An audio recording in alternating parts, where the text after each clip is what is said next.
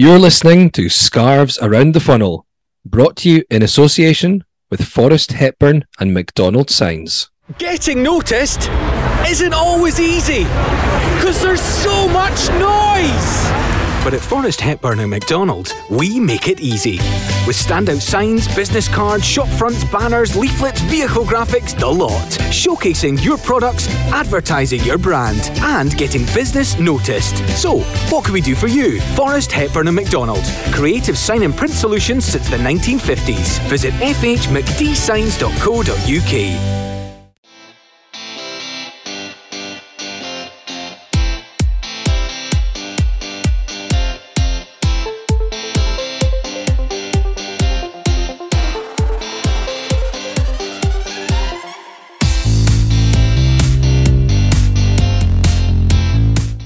Kingsley rolls to the boys. Back to Kingsley. Carl's twice. No, lovely no, effort. no, 2 0! no, no, Oh, no. Kingsley magic!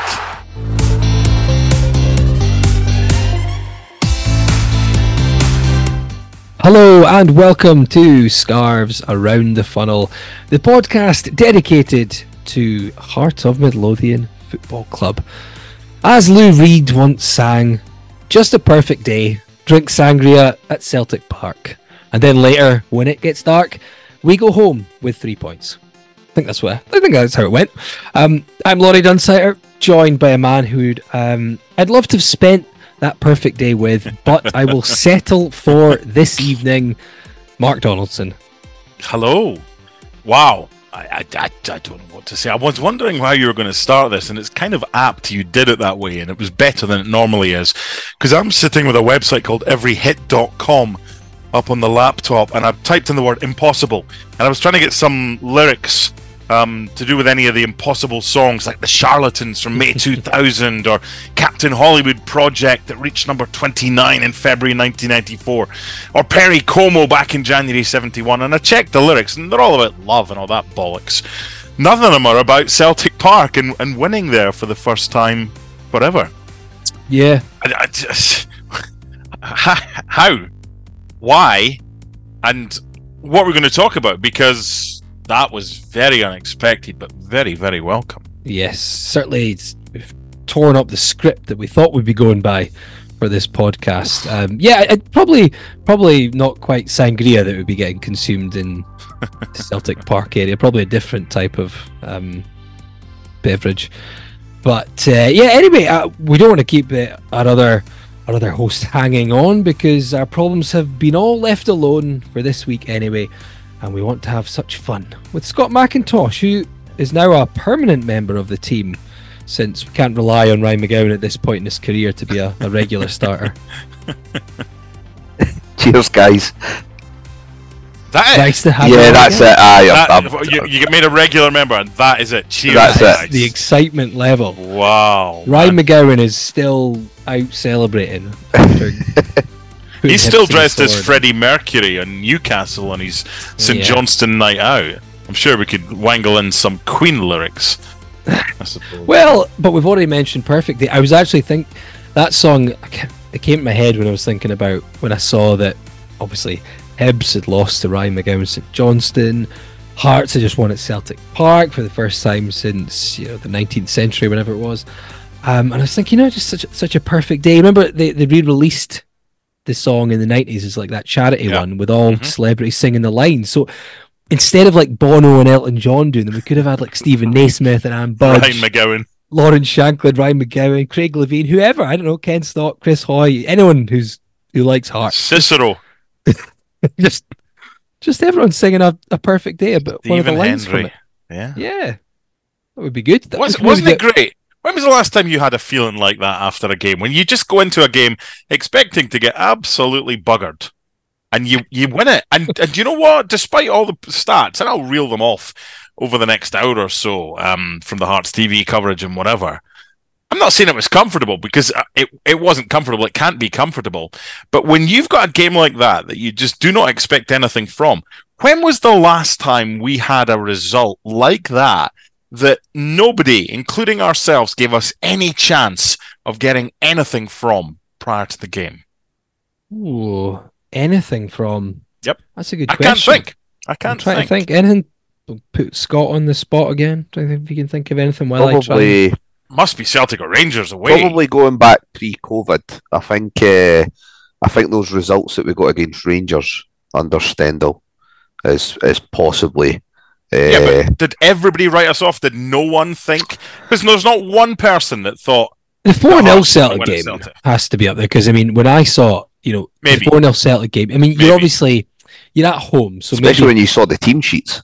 I was going to say, when I saw the team that day, I was like, this is going to be a hammering, but obviously not the way that, we thought it was, that it turned out to be. But I mean, that's maybe more highlighted by the magnitude of the win as opposed to the fact that we got a result because we we kind of always throw in a, a home win against the old firm every now and Mm. again, don't we? Um,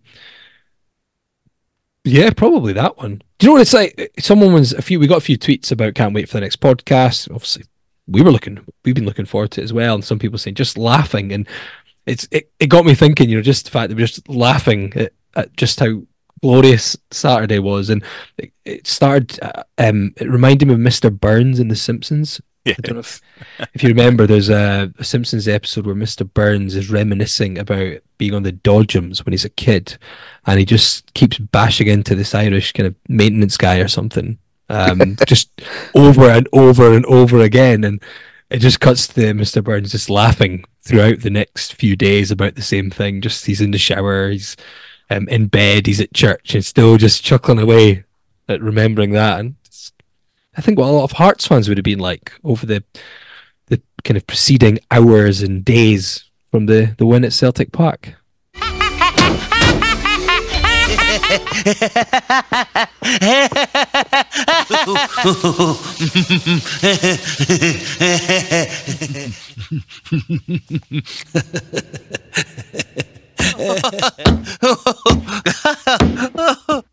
Oh, what was I laughing at now? Anyway, we, we are going to talk about that, of course. You know, Are we? uh, yeah, it's funny Ah. because we, when we planned this podcast, so we were, we'll get cracking soon. We planned this podcast. We were like thinking, right, what are we going to fill the podcast with? Because we don't want to just moan about how rubbish the game at Celtic Park was for forty minutes. So we'll probably we'll try and keep that brief, and we'll make it lighter. So we got a Christmas quiz planned, and we talked about assessing the Heart squad and what other things can we do within the hour. But we actually want to now talk about the game a bit more. So I am going to throw a Christmas quiz in there because it is our final podcast before Christmas. So we want to mark it in a festive way. And um, we'll look ahead to St Mirren as well. But we will now spend a bit more time on Celtic against Hearts. So with without further ado, let's uh, let's move on. You're listening to Scarves Around the Funnel, sponsored by Forest Hepburn and McDonald's Signs, who have been offering creative sign and print solutions since the 1950s, which was probably the last time Hearts won at Celtic Park until last weekend. Uh, let's have a listen back to it. Why not? Since it's actually positive this time. Hearts corner from the left to be taken by Jorge Grant. Curled into the back post area. Headed towards goal by Shankland. It's that man again. Lawrence Shankland at the back post. Bullets the header in. 13th of the season. It's the same routine that opened the scoring at Pittodrie last week. Corner to the back post. Shankland gets away from his man. And that's a really clean header past Joe Hart, who's run for a clean sheet, goes on. And it's Celtic nil, Heart of Midlothian 1, 15 minutes played. So we're 25 yards out, right of centre, maybe a little bit further. This is an ideal position for the left foot of Kingsley. Steps up, curls it into Oh! the drought is over! And what a time to end it! Stephen Kingsley! 56 games without a goal!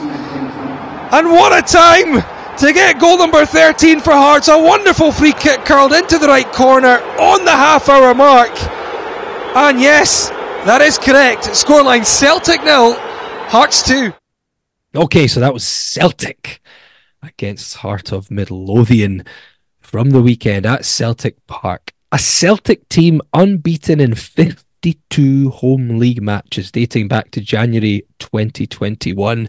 Hearts without a win in 24 attempts at Celtic Park. The last win there 2009 in the League Cup, and the last league win there 2007. Four changes for Stephen Naismith for this one from the side that lost to Aberdeen. Sibbick, Nieuwenhof, Lowry, and Vargas all dropping out of the team.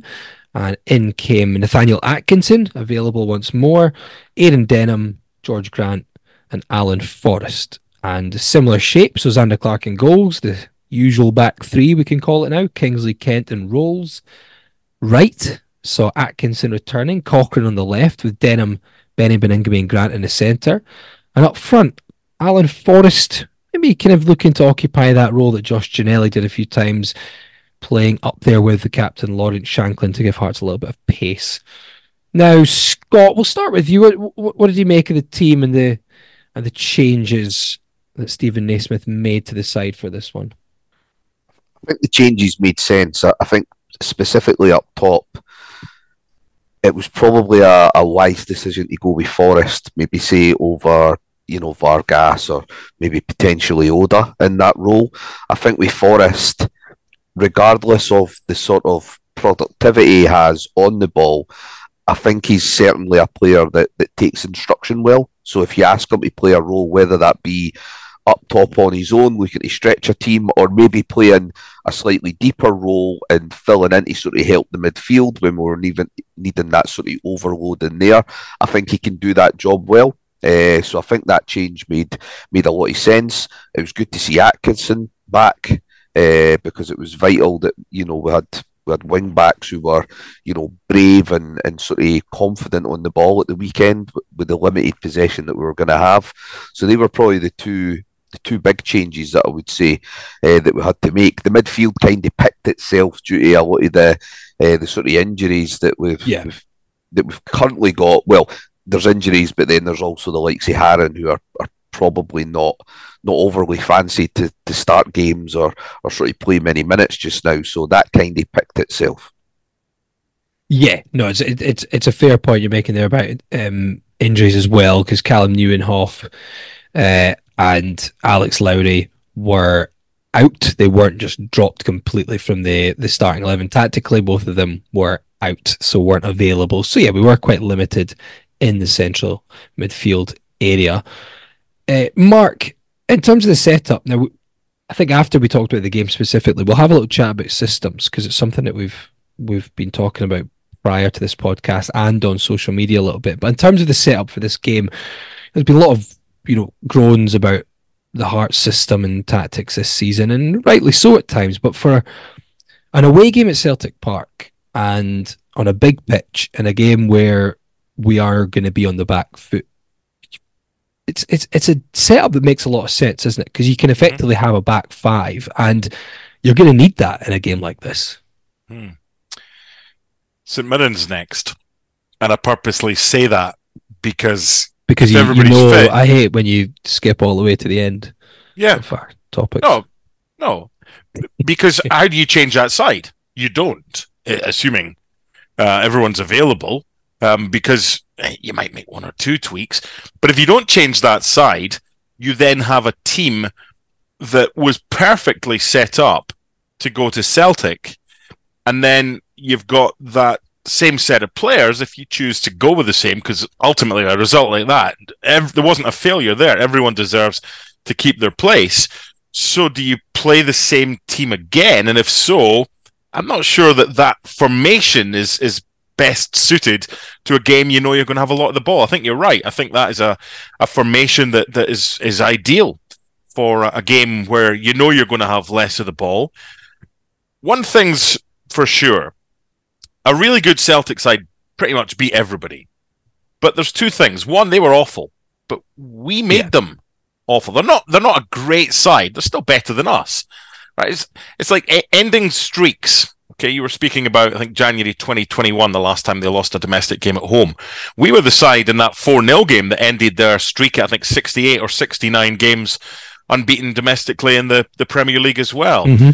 And I, I don't think it was a complacency side of thing from, from them because to have a result to win at Celtic Park and to win at Ibrox and to, to beat sides away from home that um, not many people give you a, a chance to do you pretty much need everybody. You need at least nine, but probably ten or or everybody to play really well. And you also need them to to be below their best. But it's not just a case of, of them being below their best. We ensured they didn't have time on the ball. They had chances. Of course they did. But the setup that we deployed, I think you're right. I think it was I think it was the ideal setup for this one. But we've thought beforehand when team sheets have come in, that's that's a good setup. That's a good lineup, and it's gone. It's gone tits up. It didn't this time. No, I, I mean they were poor on Saturday, Celtic, and I know Brendan Rodgers is changing their style slightly, but I, I mean you look at the starting eleven. I, you maybe take Mikey Johnston out of it because you know I don't know why Mikey Johnston at twenty four is still even considered at Celtic. But apart from that, I mean Joe Hart, Alistair Johnston, Greg Taylor, Cameron Carter Vickers, Cal McGregor. Liam Scales, Matt O'Reilly, Furuhashi, Palma, Turnbull. That's a strong Celtic team. You know, there's a lot of that as a team that have been obviously brushing a lot of Scottish teams aside, especially last season under Ange Postecoglou. So they've got a lot of good players in there. Um, I think what we'll do, we'll talk about the two goals because this game's almost like it's not a game that we'll do a phase by phase, and we'll talk about the two goals. Then we'll kind of talk about the overall performance a little bit more. Um, so the two goals came first one in the 15th minute. Hearts managed to win themselves a corner on the left. Jorge Grant curls it into the back post, and uh, it's that man again, Lawrence Shankland, bulleting a header in past Joe Hart. Uh, it's very poor marking, but um, one thing you see from the replay, Scott, is it is poor defending, but Frankie Kent plays a big, big role in this, doesn't he, in opening up the space for for Shankland. Yeah, you can see it's been worked on in terms of you know it's it's deliberate in terms of having Kent at that back post with Shankland because the intention's there for him to try and block it off. I think he is he is helped by the fact that Johnston and Scales almost sort of collide in each other as well to a degree. Uh, but Kent certainly has a part to play. Uh, and it's it's a decent set play. I think from a Celtic point of view, you're maybe asking why Joe Hart isn't coming off his line for that because it spends a lot of time in the air. Uh, but you know, from a Hearts point of view, that's now the sort of third set piece, uh, the third corner kick that we scored a goal from now uh, in away games over the past sort of month or so, off the back of Aberdeen and Motherwell. So it's something that we're clearly working on, and it's a great header because, like I say, the ball's been in the air for quite a bit, so there's, Yeah. there's not any pace on that ball. So the fact that he manages to sort of position himself into a situation where he gets so much power behind it, uh, you know, it's it's a great, great header and a great start for us. Yeah, Joe Hart was was Rubbish. bizarre at times. Yeah, I mean, it was rubbish, but it was like odd at times, and you could hear the the Celtic fans. It was adding to their anxiety and their There frustration. was one he caught in the second half, wasn't it? When they give him an ironic round of applause and a Yeah. cheer, as if to But say about one- bloody time. Yeah, there was one where it was like I actually was a I was about to say Joe Hart catches it like, in commentary because the ball was just going into his hands. It was unchallenged, and he suddenly like punched it. I know you hear all the Celtic fans, you hear them all just have uproar at the time, and I was like, I had to kind of change my word at the last moment because I was like, why didn't he catch it? And I just kind of summed it up for them. It was just unorthodox, um, but needlessly unorthodox at times as well. I thought, which just summed up uh, an odd Celtic performance. But yeah, Shankland on the score sheet. Um, only two players have scored more goals than Lawrence Shankland in the Scottish Premiership this season, and we've not had a penalty in the league. So I, I'm still trying to scratch my head and work out how that is because I thought Lawrence Shankland only scored penalties. But um, not a bad return so far, and it got so, better. What's that? You're so petty. I am. And, it's, I, and I don't have a problem directed with at no one because it's it, No, I it's know. fans of other teams who won't listen to this. Who It's just it's, exactly. I mean, it's, it's yeah. it's so much better being petty when you're in a position of being able to be petty. And, and by the way, position of power. Yeah, and that doesn't happen very often. If there's a league table of worst losers, Celtic might be in the top one. just saying, just just saying. I spoke to two or three people um, after the game, and let's just say that um, Those who are normally quick with a handshake, hey, good luck, yeah, unlucky today, were nowhere to be seen on Saturday after the game. Um, the the thing that does amuse me sometimes about Celtic and Rangers, and more so Celtic in recent years, it's uh, the, the best supporters in the world, but when there's a slight hint of things not being that great, it's protests and outcry and look at this Alright. shite we have to put up with. You know, we've only won 97% of trophies available in our country for the last decade. The I think Celt- there's been there's been a simmering going on though at Parkhead with the board. No, And- yeah, and there I think- has. Uh, look, didn't get me wrong. Like I'm not here to defend Celtic. I You- don't want yeah, to take that position. Don't be a sympathiser, Scott. what, I, what I would say is, I think when it comes to discussing crisis at a club, it's all relative, isn't it? So there's probably yeah, we could be just. eh, there's probably fans of St Johnstone and Livingston, for example, who would probably even listen to us some weeks and think it's not that bad. And I think we, we have the same reaction to Celtic and Yeah, Rangers. Like you say, uh, you know, they lose two games, but I think I think the reason why Saturday happens is you've still got the ongoing issue with the Green Brigade. There's there's a lot of chat about, you know, was Rodgers the board's decision or was it Des- uh, Dermot Desmond's decision? You've then got Peter Lawwell and his son back involved with recruitment, and it does, you know, I, I think a lot of Celtic fans are now worried that this has got all the hallmarks of that COVID season. They can sort of see it with regards to the form and the recruitment and, and where Mm. they're heading.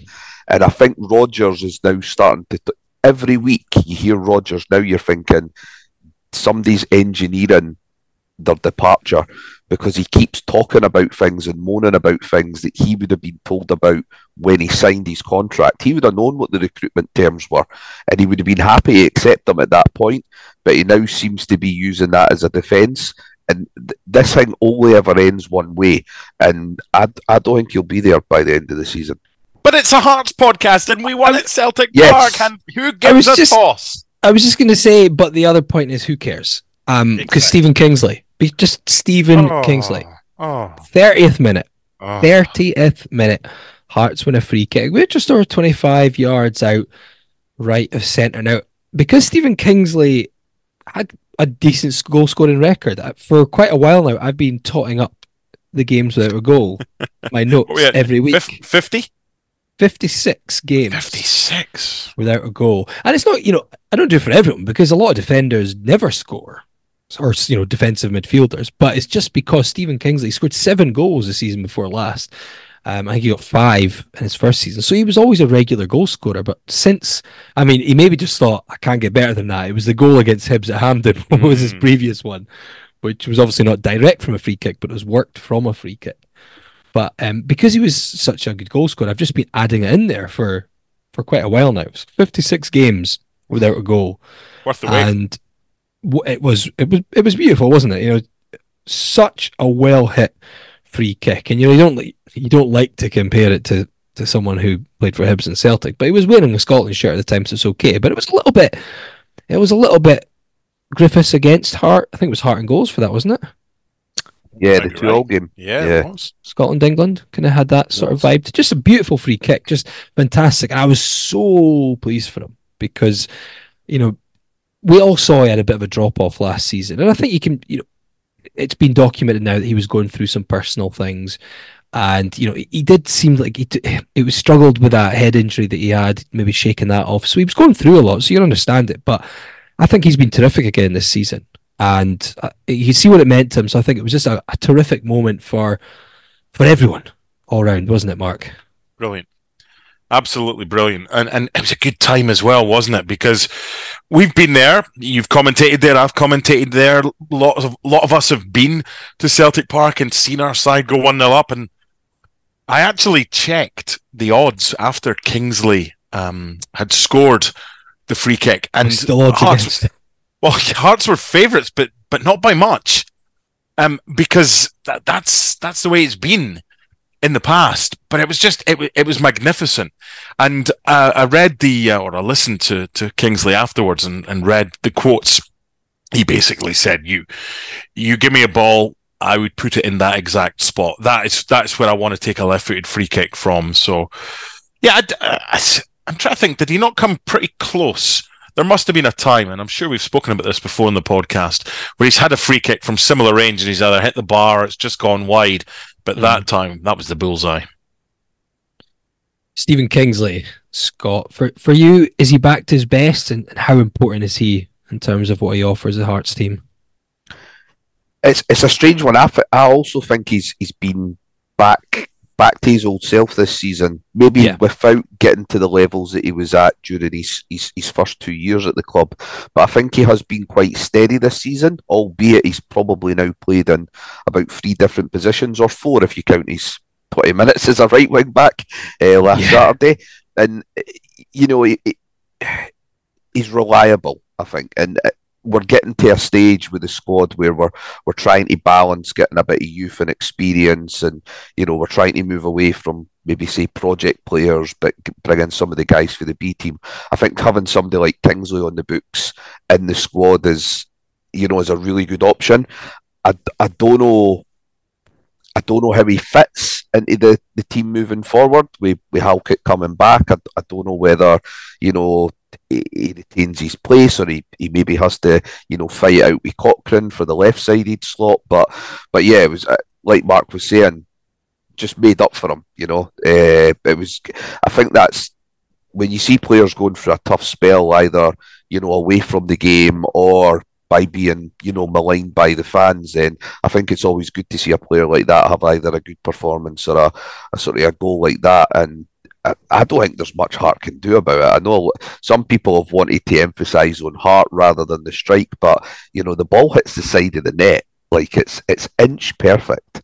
Uh, I think the only criticism you could probably place at Celtic is why have they got a guy lying behind the line when the, the free kick's 30 yards out? It's just the it's the fad, isn't it, these days? It is a fad, eh? But it, it, it's it's it's one of those things where I was like, I'm not quite sure. I mean, obviously, I didn't notice it first time round, but the various times that I've I've looked to go back, I'm like, why do they have a guy Hmm. there? I, I get Uh, it from free kicks that are like bang Close. on the edge. Yeah. Bang on the edge because, you know, it's so close. that If it goes under the wall, the keeper's not going to have time to react. And it's almost the only place you can maybe go. I get that. But when the ball's 25, 30 yards out, I just think it looks a bit silly. And I don't see, uh, maybe, you know, maybe we should ask, maybe it's just the goalie. Maybe Craig would advise Hmm. differently. I just, Okay. I, yeah. Question for you, by the way. I th- I actually thought we got more than our fair share of decisions at the weekend. I wasn't even sure it was a free kick leading up to that. I'll take it. What did you two think? You think it was a free kick? Yeah, I think there's enough. I think there's Okay. enough there. I, I think I think everyone gets a free kick for that sort of altercation. Would I say it's soft? I, I would say it's soft as well. But I, I think the reason why we got so much on Saturday isn't really just down to the fact that the referee had a good game. I don't think he had to get involved much because we were so No. disciplined. Like we gave Yeah. away like three fouls on. Saturday, which is it's mad when you think of how little we saw of the ball, and I think that's testament to the pressing, but also the discipline within that press Yeah. that we weren't, you know, we weren't a yard off it. Clearly, the press was working, and the players were, were were doing their bit, and they were doing that by the letter. Because if they'd been a yard off with the press, there would have been more fouls and the odd booking to go with that. So, I, I don't think there was a lot. There was a lot for Clancy to do. Uh, and and I thought that decision, I wouldn't have complained too much if Celtic had got that at the other end. I just think you get them now for those types of 50 50s. Whether you Yeah. get them depends on where you're playing and who you're playing and who you are. Because you can be swayed. No, but you yeah, you can you can be swayed. And again, you can be swayed if you're a referee to give a decision in favour of Celtic and Rangers at Celtic Park and Ibrox. You can also be swayed to give a decision in favour of Hearts and Hibs if it's a, smaller team that are coming to Tynecastle or Easter Road. But yeah, it's, it's one of these. I w- I thought the I thought the officiating was good, and to have only three fouls, I've seen times before where Hearts have hardly put a tackle in, or hardly committed a foul, and it usually it's a thumping or it's certainly a defeat. But to have three fouls, only three fouls, and a 2 0 win at Celtic Park, I mean, that's exemplary. Yeah, the three fouls was incredible. Like when the stats came up at the end of the game, when I saw that, I was kind of like, "Look, look, what, what, three?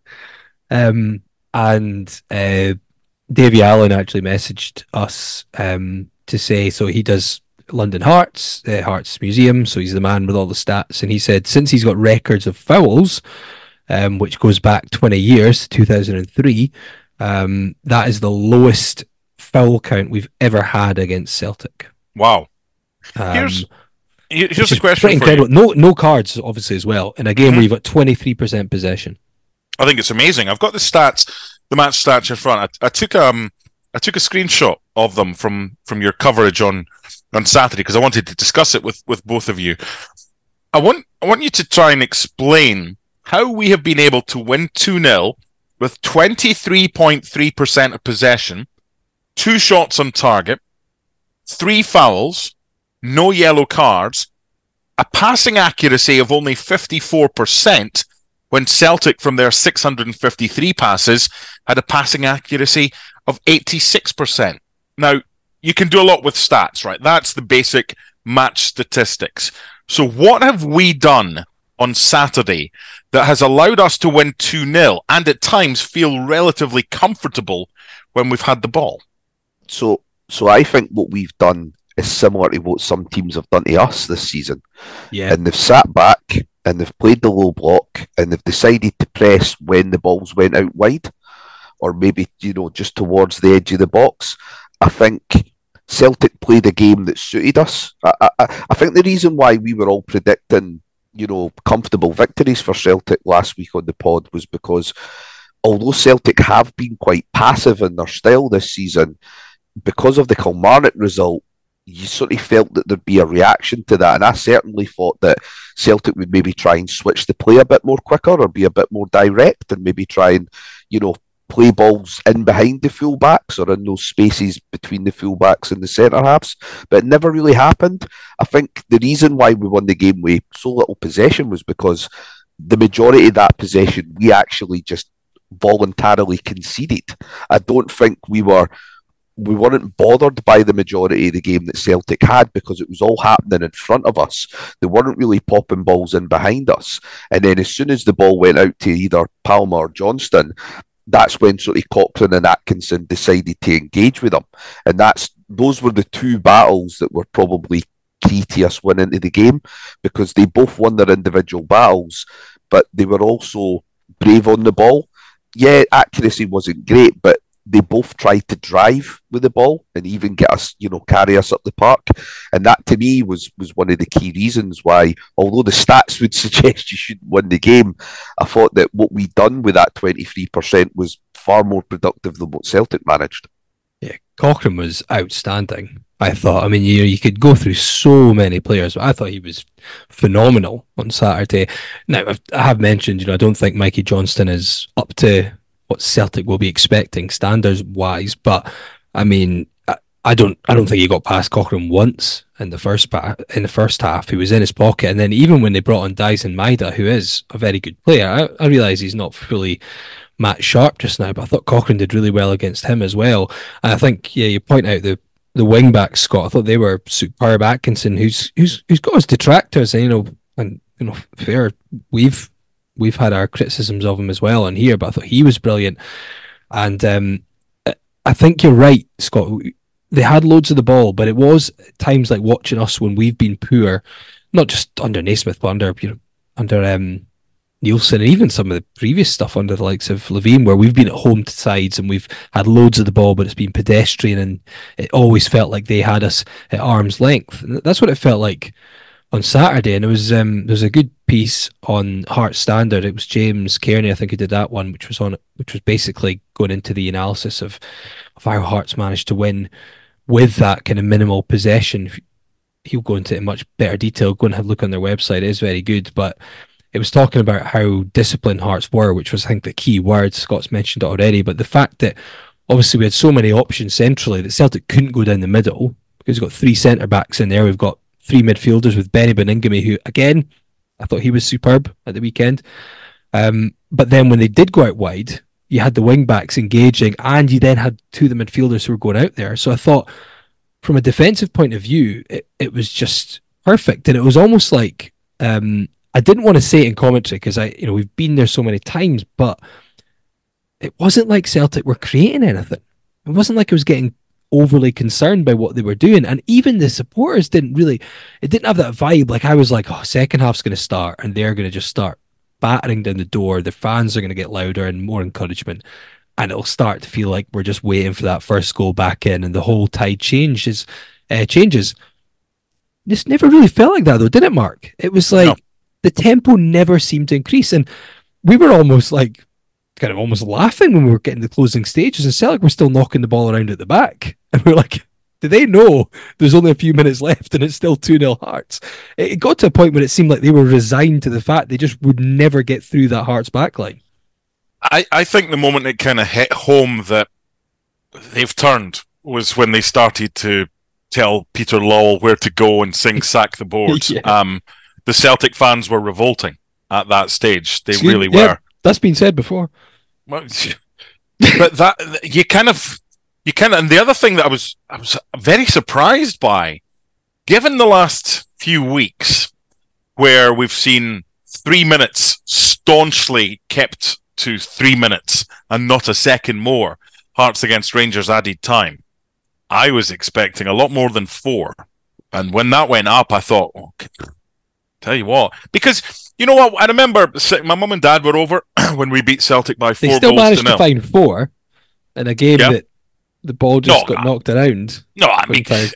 but still, you, they found ten against Kilmarnock of late uh, recently. They've they found nine for Rangers um, at Ibrox against Hearts. So I was expecting a lot more than that. But I remember my mum and dad were over watching um, the Hearts Celtic game with me back in 2017, and.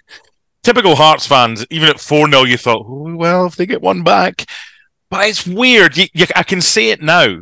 And I actually want to watch this game back just to, to kind of see how we did. And and even the piece by the Heart Standard on Beni Baningime I thought was exceptional about the bravery and and we're finally getting there. We're finally getting that forward pass as opposed to the easy option to to go back. And hopefully it rubs off on others. But I just want to touch on something that you two were speaking about a couple of minutes ago. And it's something that you and I, Laurie and Scott as well, discussed probably last month. And it was to do with Lawrence Shankland's value. I'm going to change things a little bit. Alex Cochrane is out of contract at the same time as Lawrence Shankland in the summer of 2025. What is his value? I think it's a lot. I think it should be a lot because. Of course, it should. No, give, give me a number. He's 23. Lawrence Shankland's what, 28? So he's obviously, without him, we would really struggle. You've So spoken about value, Kingsley. If, if someone was to come in, what now? Financial value. Yeah, because you, we spoke about Kingsley and how I agree. When, when everybody's fit, I'm not sure where you put Stephen Kingsley in there if Halkett is, is starting and, and Rowles is, is maintaining the form we've seen. So we do have backup if he was to go. But how much should we be looking at if it becomes pretty clear that I think it's Midas Sports that represent him that he will not be signing a new contract, and I don't know if he will or not in the summer of 2025. What is he worth financially to, to, to Hearts? What do you think, numbers wise? It's a funny one because I think his stock was possibly higher at the end of last season. He's had a bit of a stop start season so far. Uh, I've always insisted, I, still think him and Rowles and Shankland, potentially Baningime if he signs a new contract, they're the, they're the true valuable sort of assets we've got just now at the club, I would say. I think that I, I don't know if there'll be that many suitors for him down south because I think he does lack a yardy pace. Uh, I would actually quite like to see him play in Italy. I'd quite like to see him play in an environment where maybe the game's a little bit slower because I think I think technically wise, I think he's good enough uh, to play abroad. And I think with 18 months left of his contract, I, I doubt anyone's overly looking for left backs in January because everyone's normally looking for players that can get them out of trouble at this time of year. But if if we're looking at next summer and he only had the 12 months, then you know potentially then you've maybe got to accept a million or one and a half. But if they could get him tied down to a longer deal, then he's at an age where you know we could we could potentially see a lot more. Uh, but it just depends whether he can can get a consistent run in the team and play well because he's not really been at those levels for for stages of this year. Mm, I I- I would value him higher than that. And I think because I know you'll be saying maybe saying there won't be suitors down south, but I always think if someone when someone's English and has come through a club down there, I almost think these are, these are the players that English clubs often do, like the look of, to take someone back. And he's very physical, which I think English clubs do like. And I think sometimes that's if players are lightweight, sometimes that doesn't often fit in if you're talking like the English Championship. Whereas I think he is a physical player, which suits him well. He's an aggressive player. Um, I, I get it, it'll play into how long he's got left in his contract, but I'd be disappointed if we weren't looking at least two and a half, three million Yeah, I think we should be. Whether we would get that is different, but they must Josh have. Doig, Josh, Josh Doig went for three, and it was to Italy. You know, similar to what hmm um, what Mhm. Scott was saying. I would say you could maybe say the ceiling's higher with with Josh Doig, etc. But for you know, for valuation of someone, you know, Alex Cochrane's still pretty young. He's only two years older than Josh Doig, I think.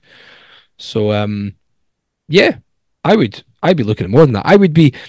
I would almost go as far as saying if it came to like next summer and a million was on the table, that we'd have to think seriously about just not accepting it, even if it just meant we had another year of him hmm especially if we're playing the system we're playing at, because I think he does really well in that system in terms of where he plays. And I know Scott mentioned Kingsley earlier, and it's it's a tough one with Kingsley because I just can't, I can't see. I, I, I like Kingsley a lot, but I don't think he plays that role No, as that's well a as fair Cochrane point. does. Yeah, I think that's a fair Um, point. And that's the difficulty, you know. if- You know, you've got kind of Kingsley and you've got Rowles, and then ideally you'd have them on the left side of that back three, I suppose, with Halkett coming back. But yeah, I think he's got, I think he's got a decent potential value, whether it's Italy or it's England. I think if he continues as he is. But yeah, I, I don't know if there's anything else you want to point out from the the game. I mean, I I thought it was hard to go into individuals too much. I know we've mentioned some because I thought everyone played really well. Um, it was hard to Jorge Grant, please. Can we just can we talk about his performance? yes. I just thought he was outstanding. What is Jorge Grant? What is a Jorge Grant? What position is Jorge Grant? I think to to get the best out of him, it's been tough because he's played a couple of times. He's been on the bench. I want to see him get a run of games, and I, I, I whether he's the link man between. Um, uh, not defense and attack because you've got Beni Baningime to to kind of be the link man to defense, and then Beni can find George. Where where does where does Liam Boyce and Lawrence Shankland and Jorge Grant fit in if we're playing a, a kind of three-five-two like this? Because I, I, think he does his best work in a more central area, Scott. So if when Boyce comes back from from injury and Shankland's playing as well, does Boyce have to to make way? And you play Grant over Boyce, No. or can we fit them both in, or what do you do? Not necessarily. I, I think there's a potential to, to have them both involved in the in, in the team. I, I know we've, we've not quite reached this mark of the show yet, but I- think if you're talking about systems and potentially alternating depending on the, the fixture, then I would like to see us sort of, you know, maybe alternate between three five two and three four three just now. And I think as long as you're getting you know, proper width from those two sort of wing backs or wide midfielders in the 3 4 3, you can then go quite narrow with the three up top. It doesn't need to be, you know, say Atkinson and Cochrane playing as wing backs and then, you know, Mackay and Oda in front of them, for example. You could go with Cochrane and Atkinson playing, you know, uh, as, as high up as possible, or even maybe going with someone like a Forrest or a, an Oda playing on the right and then you could have a sort of narrow three up top where you can either play one number 10 with two front men, or you could even potentially play with two number 10s playing off of a nine. Uh, so there is, I- think there is options and there's room potentially for Grant in there. I mean, and, and this is where I don't want to downplay too much about how much he's contributed on, on Saturday because I, I felt especially given the knock that he got during the first five ten minutes that he done he done really well to last another hour.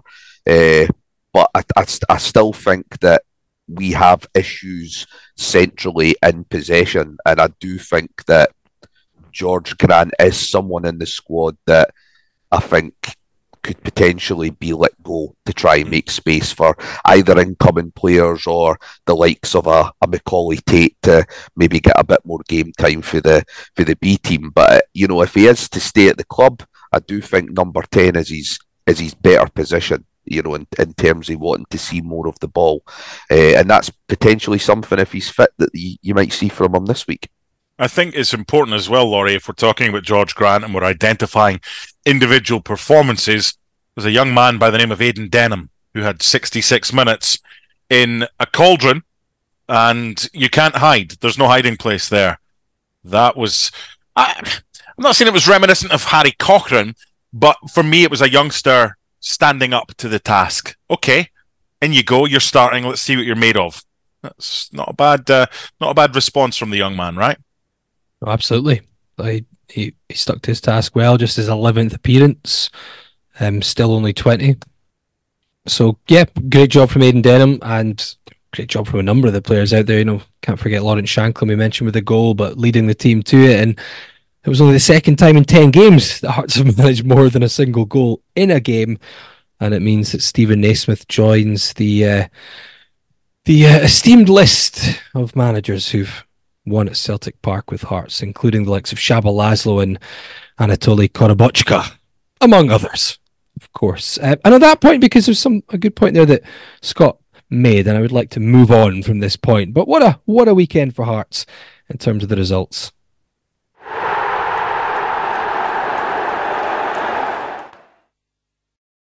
Forrest Hepburn and McDonald have been making creative sign and print solutions since the 1950s. For more, visit fhmcdsigns.co.uk. Okay, I, I wanted to just have a quick chat, not a huge in depth one, but something that came up, and Scott kind of alluded to it there in terms of maybe some issues still with you know, the setup in terms of on the ball.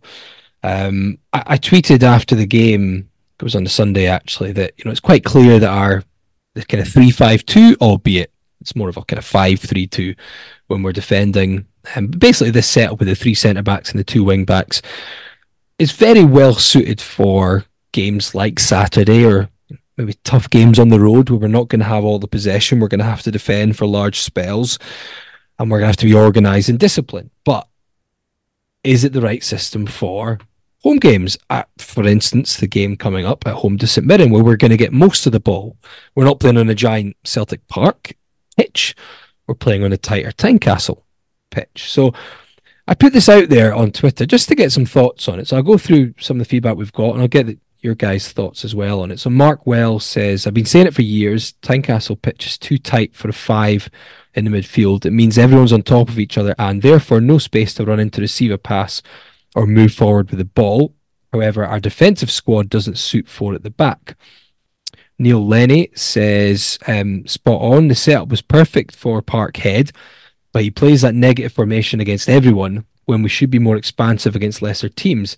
See what he does next weekend, but I can see similar formation and lineup, unfortunately. Um, Barry O'Donnell says that now that Atkinson is back and we have a proper right back, he'd say yes in terms of playing a 4 2 3 1 or a slightly different shape at home. Peter McCarter says, I think we're better with a four at home. Benny Fan Club says 4 2 3 1 in games we have the ball and expect to win 3 5 2 against the old firm and big European games. Jam Tart Tactics said, We'd like to see us try what Brentford tend to do 5 3 2 in the tough games, but switching to a 4 3 3 when we'll be dominating possession. It keeps the midfield shape, but this but the same, but should make us far more capable of breaking down low blocks. Um, not everyone of that same opinion though. Rennie Moeller says, um, not sure we have the central defenders to play with two at the back. Three suits Rowles, Kingsley, etc. Much better. We always threaten to leak cheap goals home and away with a back four. Um, Stephen Maxwell says we would have to sacrifice the only width we have because neither Cochrane or Atkinson look comfortable in a back four. I prefer us to play 3 4 3 with Mackay, Shankland, and Oda or Tagawa. Uh, Gorgie Opinions had started changing the system, but seems to have settled for the 5-3-2. I wonder if going 5-2-3 and using the width in Vargas, Mackay, Oda, Forrest getting in behind fullbacks would work. Um, and Callum Brocky says going to a four at the back means dropping either Cochrane, Kingsley, or Atkinson, which doesn't seem prudent. A more 3 4 3 type shape, giving Kingsley more license to push forward into midfield, seems more prudent and keeps mm. the um, the structure intact. Yeah, there's a lot to there's a lot to get to there. Um, I think when you're when you're playing, I spoke right at the start, but can we play this same uh, formation and the same tactics against St Mirren at home? I think you can play the same personnel, and I think you can tweak it. And that last point about one of the centre backs pushing forward into the, the midfield that shouldn't be too difficult. We've seen it. We've seen them try it. Uh, Ryan McGowan, when he was on a, you know, a couple of weeks ago after they'd played um, they'd played Hearts, I thought was really insightful with these comments and basically saying we just had to make sure that we stopped the ball from getting to the wing backs from the centre backs because we were happy to allow the centre backs possession of the ball because they're not the best in the world with the ball at their feet. So you've got to identify that. And if I'm St Mirren, that's what I'd be doing as well on Saturday. Now, 352, that's a really good point. I think Mark Wells said it about the width of Tynecastle is very different from Celtic Park. It's a lot narrower. And to play five in the middle, I think you can play a 3 4 1 2 or a 3 4 2 1 at Tynecastle. And I want to give you an example of an Atalanta side. The last time I commentated on them um, under Gasperini was back in 2021 when we had the rights to Serie A, and I loved commentating on them. But their whole process, and uh, they tweaked it. They tweaked it. They always had a three, and one of those three was always moving forward into midfield when they had possession of the ball. So it allowed basically a two. It was like a two-five-three in essence. But it was all about their wing backs, whether it was Gosens, Joakim Mæhle, Timothy Castagne, who went to, to Leicester. It was all about them pretty much being more wingers than defenders because you had your left centre back or your right centre back covering, and then you had kind of two holders, whether it was De Roon or Freuler or whatever. Now, the two up front was made up of Muriel and Zapata, two big, powerful, strong, fast Colombian strikers.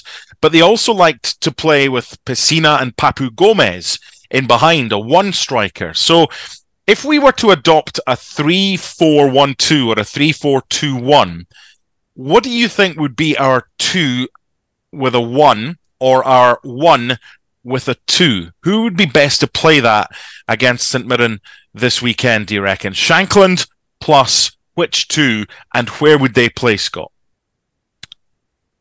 If he's fully fit, I go with Barry Mackay as the Okay. one, and then I play Shankland and I play Vargas in front. Okay. Okay. Laurie? Oh, What was that? oh, that's a so are you? And you're keeping My three at the back. My three at the back and is, keeping is Cochrane and that because I mean, yeah, yeah. Cochrane and suppose what Atkinson White. yeah, I guess, it, and it's it's very it's very tricky, especially after the game that we had at Celtic Park, because you know it's very hard to drop any of those players, in particular the wing backs, who are probably our two best players. Maybe you could put Shankland in there as well, but they were certainly two of the best players.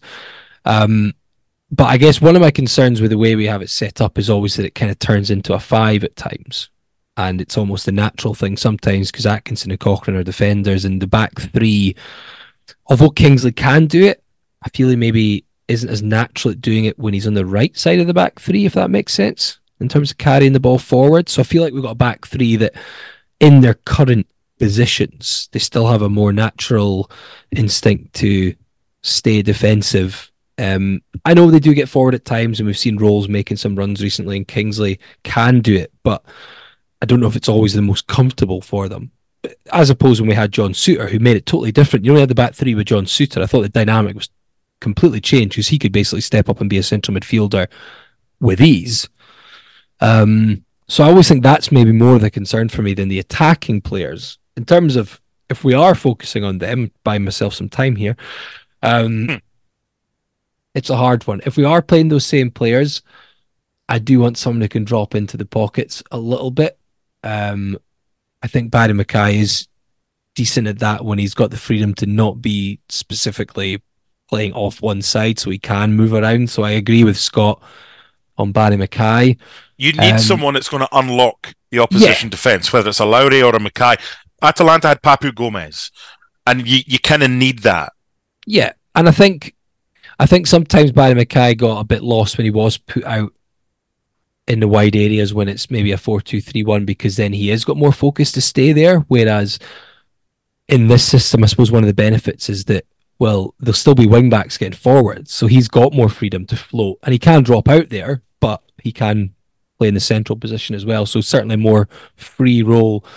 Um, the the other one, I, I find it very difficult at this point because I don't know if anyone's really, you know, obviously Barry Mackay's had his ups and downs, but we know what he's capable of. We know he can perform and unlock a defence in an instant. I, I've not really seen enough from Vargas, Tagawa, Oda to really cement any of them in there. Um, would there be an argument, I guess, even to have a Forrest in there to give you obviously Maybe.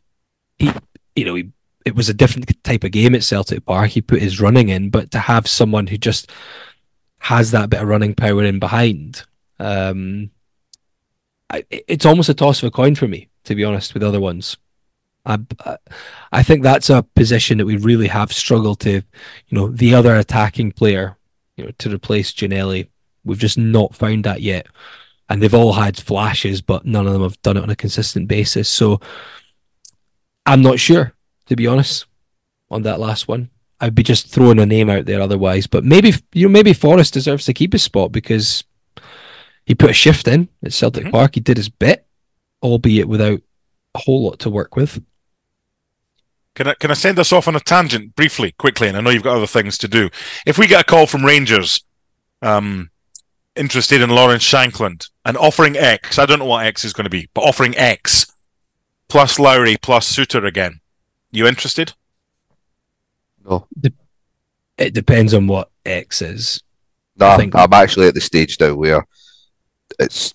I think we just keep him, and if it means running down his contract, he's he's the difference between us and five mil every oh, season now. Hugely. So Definitely. unless somebody's offering us There's always more than five number, mil, though. yeah, but nobody's ever going to offer us more than five mil for him. So unless anyone You're- is, you'll not get near that- five million. For Yeah, Shankland. Ranger. I don't even think Rangers would offer half that for Lawrence No. Shankland.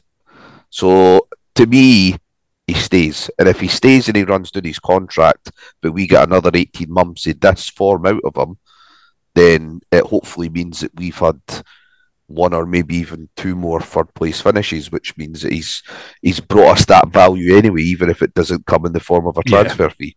I think if if John Souttar was um, a regularly fully fit and injury free player, it changes the conversation slightly, probably. But you get John Souttar back.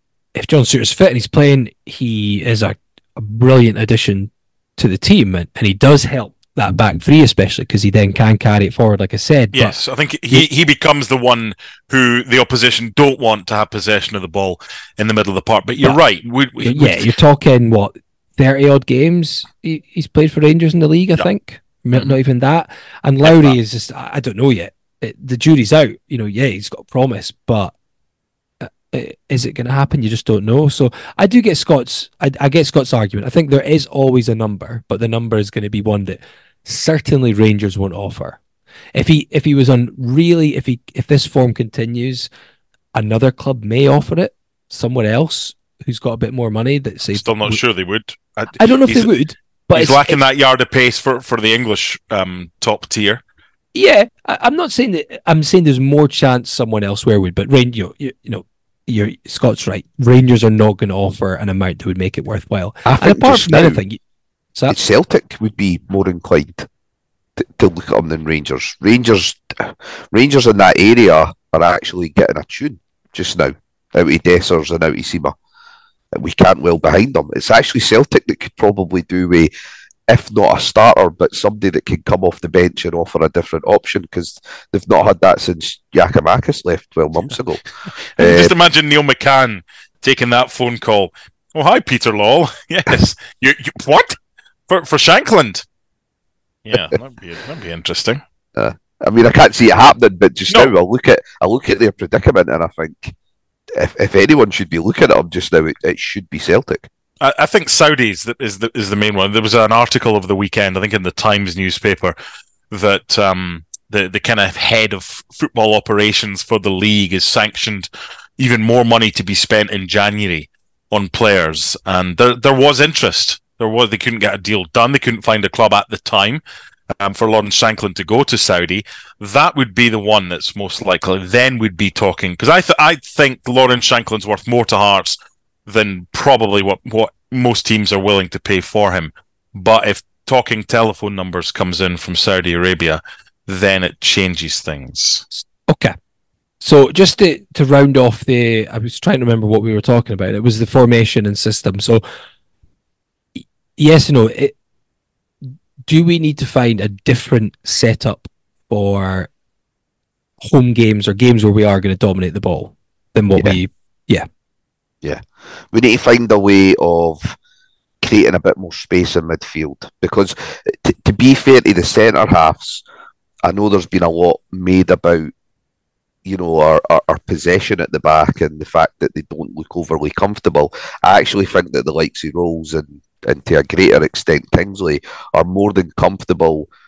You know, getting into a midfield area, but the problem is we've been so packed in there by playing sort of Beni as a six and then playing two eights in front of him, the likes of Nieuwenhof and Grant, that I don't think there's been any space for our, our centre halves to move forward into. Uh, so I do think if we were able to go with something a bit more bit more similar to what Robbie had us with it, you know, Okay. when we came back up with that 3-4-3 and just a sort of double pivot, it means that he can offer width. Atkinson and Cochrane can maybe bomb forward, safe in the knowledge that you've got, you know, two maybe not sitting midfielders, but two guys that are that are able to sort of you know cover the back as well, and still leave us with five players concentrating on the defensive side while they try and help the, the three further up.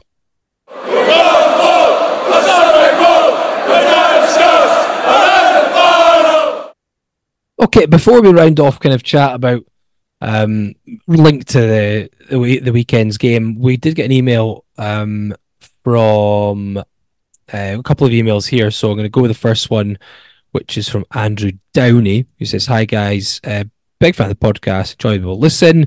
Um, and this is he, sent this pre-Celtic, but he said, having listened to the uh, week's episode, I thought I'd rise to the challenge of trying to provide some positive views on the current situation. Looking at recent results, if you were to discount matches against the old firm, our league record reads as follows since the 1 0 loss to St Mirren on the 23rd of September. Played 7 1 5, drawn 1, lost 1. We were in full control of the two games that we didn't win, Hibs and Aberdeen. And in my opinion, the reason we failed to get three points was due to individual errors.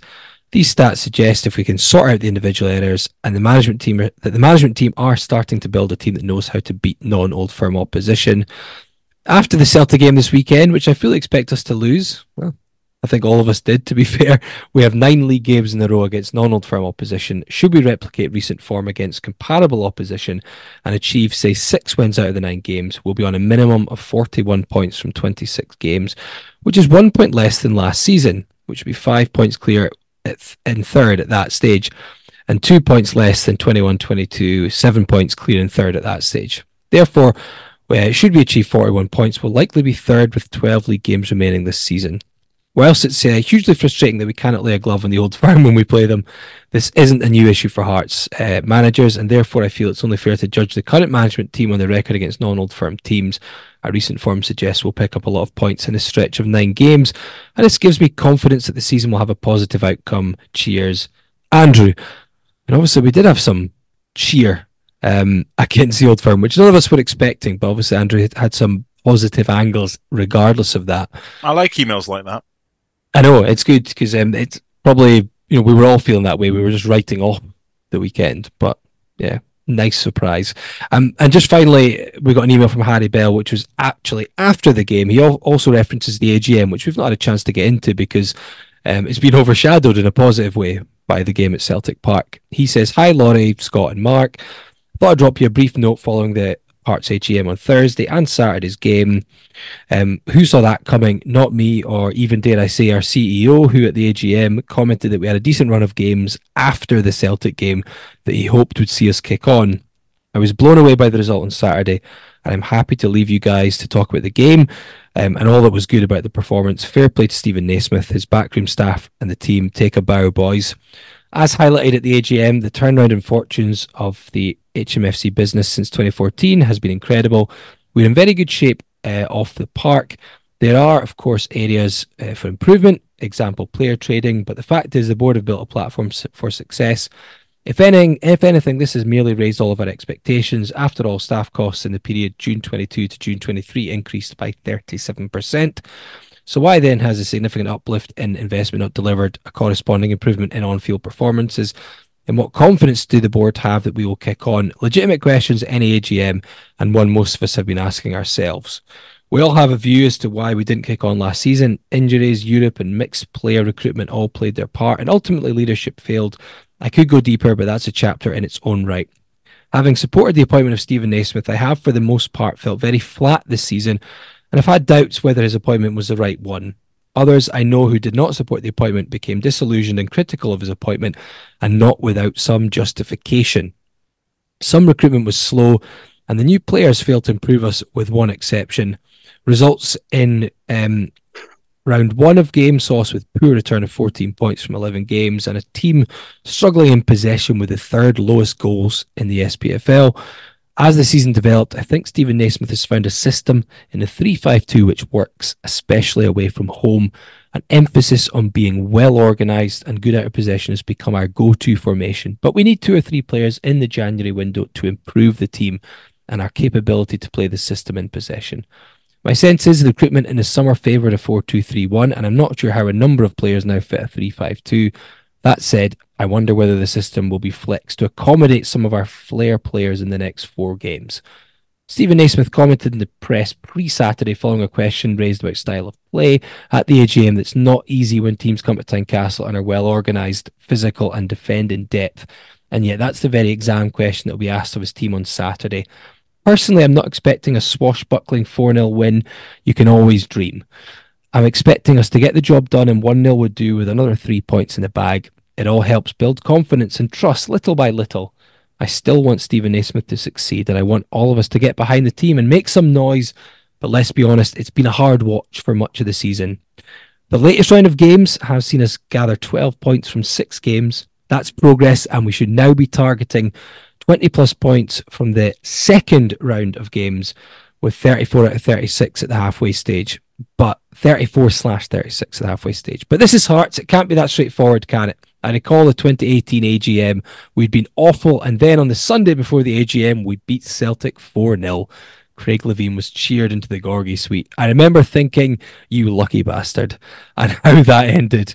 I'm genuinely delighted about Saturday, and there's a way to go in this next chapter. This is football after all, the great conundrum, so let's strap ourselves in. No one can predict at this stage how this season is going to turn out and what happens next, but the games between now and January the 2nd, and then what we do in the January window will be key. Thanks for the podcast, guys. Cheers, Harry B. And I think that sums it all up. I don't think we need to get into anything else just now. I think we will move on.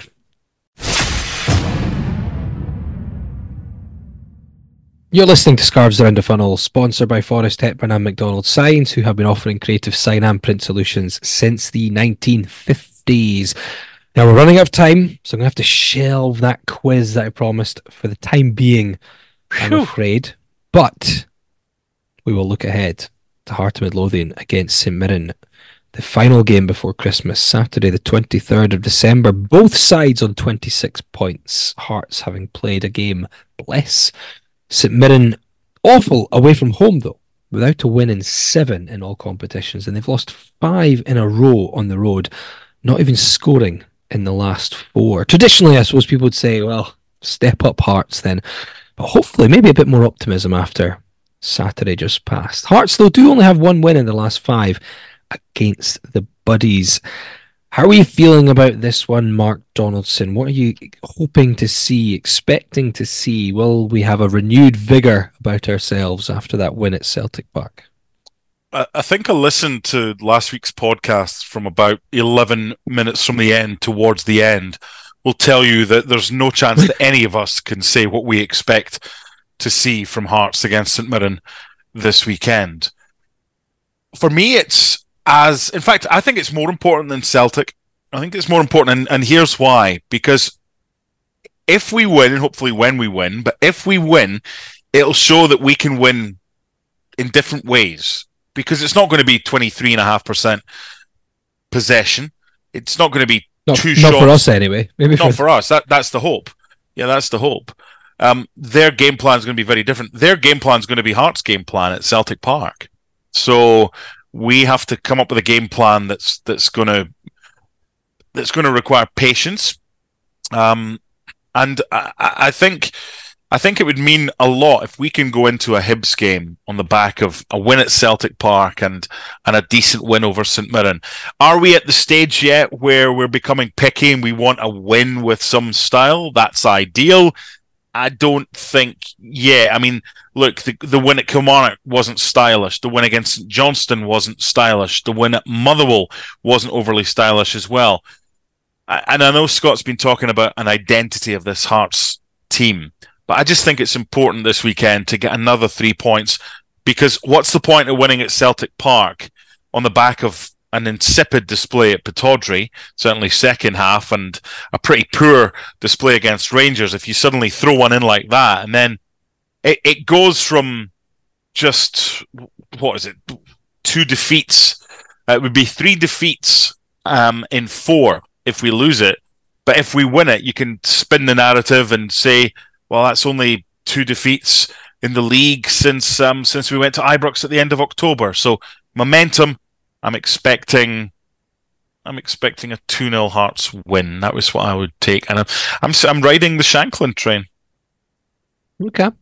Yeah, I mean, I, I think that our, I think when we talk about being stylish, I think, you know, we don't necessarily, or certainly from my view, it's not necessarily wanting um, you know, lots of tiki taka. It doesn't have to be that kind of football, but just a bit of tempo and aggression. And I suppose for me, Scott, we we do still have some potential in there in terms of getting some players forward out wide. And if we can play like we've like we've just spoken about, if if we can play in a way that we get Cochrane and Atkinson forward into attacking positions and have other players in the central areas to offer a creative threat, then I suppose we can still offer something that I think the fans will enjoy from the performance, but also get a result without a, you know without reinventing the wheel. We're not expecting this to be some kind of Pep Guardiola sort of team, are we? No, and I, I think that there's a lot of heart that we can take out of the fact that it's St Mirren that we're playing on Saturday. I mean, it's not just the fact that they're they're struggling to win games away from home or, or gather any points. They're struggling to score goals, full stop, away from home. Uh, and without wanting to curse curse this in any sort of way, I do think that this is all about how proactive we can be on the ball. And I think again, similar to Saturday, the the role of the wing backs is going to be key because if St Mirren are to have any sort of uh, joy at all, it's going to be through Tanser and through Strain. So if there's any way that we can pin them back into their own half, I'm not quite sure how how they can then sort of hurt us, considering how sort of compact and how tight we've been in our back three. I think, you know, St Mirren over the last sort of month or so when they've been playing away from home, they've tended to alternate between 3-5-2, 3-4-2-1 and 3-4-3. So there's an opportunity here for us to sort of match them and then you know, similar to Saturday, you're you're just asking players who hopefully should be on still on a high to sort of win their individual battles. And because we have the better players on paper, that should be enough to see us through. I would have said similar to Mark, I would have went for 2 0, but because he's went 2 0, I'm gonna let's see, because it's the week leading up to Christmas, let's say 3 0 Hearts. You can go you can go 2 0.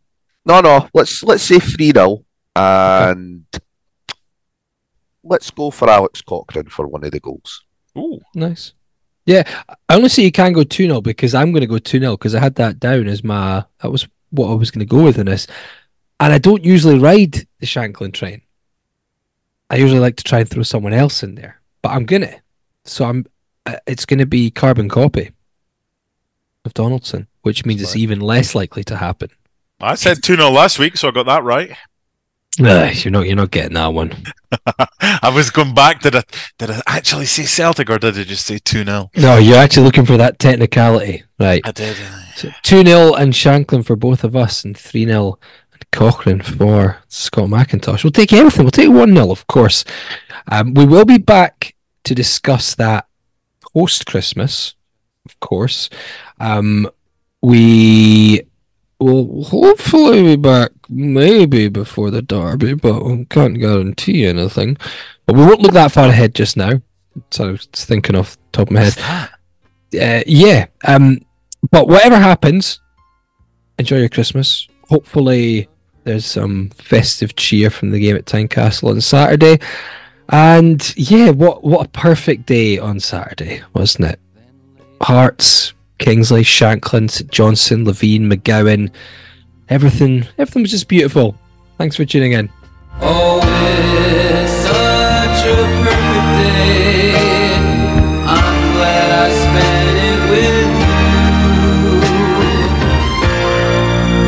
such a perfect day.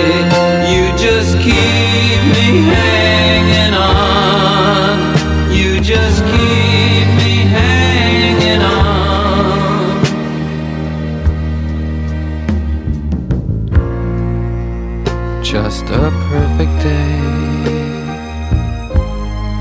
Problems all left alone. Weekenders on our own. It's such fun.